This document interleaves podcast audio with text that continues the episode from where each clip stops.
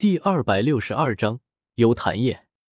幽檀叶，这东西我听天火尊者说过，是炼制肉身时必备的一味灵药，极为珍惜。没想到竟然在这里撞上了，我心中顿时一阵迟疑，悄咪咪问天火尊者：“前辈，这幽檀叶真的很珍惜吗？要是不珍惜，我们还是趁早离开吧，回头我再找过。”天火尊者回道。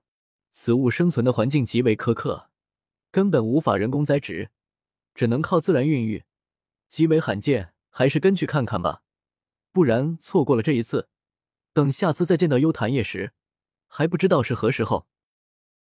我咬了咬牙，心中有些难办。可没有幽檀叶，我纵然返回加连帝国，也只能是保持灵魂体，这绝对不是我想要的。看来只能冒险走一趟了。小妹妹，你叫紫妍是吧？这名字真好听。我脸上露出一个灿烂微笑，说道：“看到你，我就想起了我妻子，她也跟你一般善良可爱。可惜。”我咬了咬嘴唇，声音骤然低落下来。那天是我和她的大喜之日，小世界的门户打开，恭迎各方来客，大家都祝福我和她。我与他拜天地、拜父母和交杯酒，可却没想到仇敌乘机杀上门来，攻入小世界内，将他他连残魂都没能留下。你好惨啊！紫妍身形不高，得抬头才能看到我的脸庞。他眨了眨眼睛，天真无邪的说道：“我心中一阵附和，可不是吗？要是不惨。”那么多小说画本里的主角，怎么可能都是这个套路？我伸出虚幻的手掌，试探着摸向她的脸庞。别看紫妍的外貌只是十一二岁的小姑娘，实际上身为太虚古龙，她已经好几百岁了，比药老的年龄还大。不过没关系，老不老是要看岁数和寿命的比例的。普通凡人只能活百岁，于是五十岁就算老了。而太虚古龙能活数千年，区区数百年，不过是他们漫长寿命的十分之一，还是他们的幼生期。紫妍眨了眨眼，看着我伸来的手掌，有些好奇，倒是没有躲避和反抗，让我顺利摸到了他的脸颊。嗯，是温热的，不是冷的。看来太虚古龙是恒温生物，灵魂体比不得肉体。连摸人的手感也不一样了，几乎没有什么感觉，身体也不可能有心跳加速、呼吸屏住之类的特征，一时间竟然有些索然无味。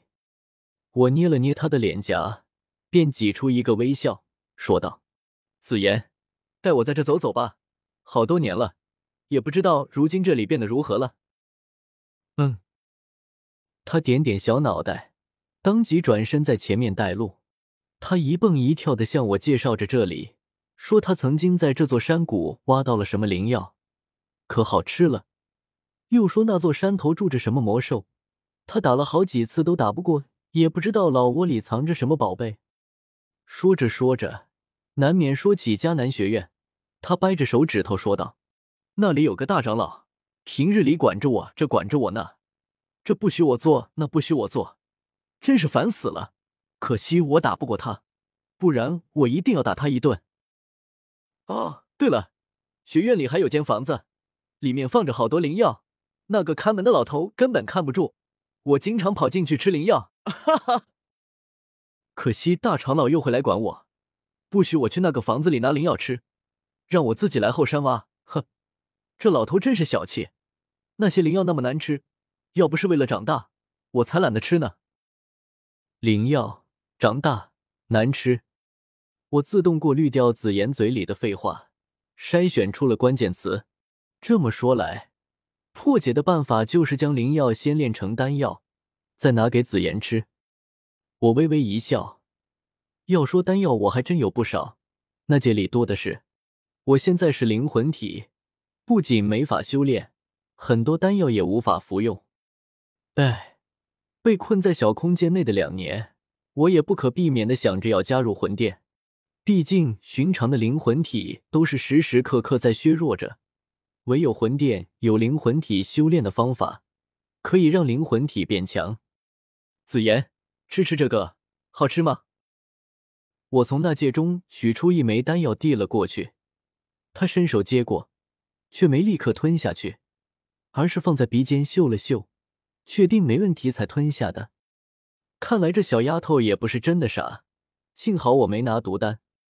他嚼了嚼丹药，然后一口吞了下去，脸上渐渐露出一个微笑，惊喜说道：“真好吃，而且还有不少能量，能帮助我长大。”他偏过头。一双乌溜溜的大眼睛一眨不眨的看着我，说道：“你还有吗？”我摇摇头，说道：“我不是炼药师，可没法炼制丹药。不过等我出了外面，可以找炼药师帮你将灵药炼成丹药。”他顿时一脸失望之色，说道：“学院里就有不少炼药师，他们都不肯给我炼制丹药。怎么会不肯？萧炎不就是因为给你炼丹？”才和你拉上关系的吗？说起来还真是邪门。江南内院那么多炼丹师，怎么就偏偏萧炎因为会炼丹而和紫妍扯上了关系？其他炼药师都是眼瞎不成？不知道该紫妍炼药有多大好处？还有那陨落心炎，也不知道挖隧道离开，被区区两百丈岩层困了上千年，一直等到一个少年来临，将他炼化。这大概就是传说中的某光环吧。很快，紫妍停下了脚步，踮着脚尖，有些鬼鬼祟祟的摸上一道山坡，然后招呼着我小心上去。我点点头，化作一团白雾飘了上去。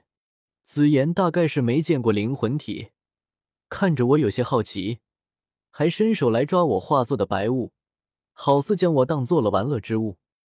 我没好气的瞪了他一眼。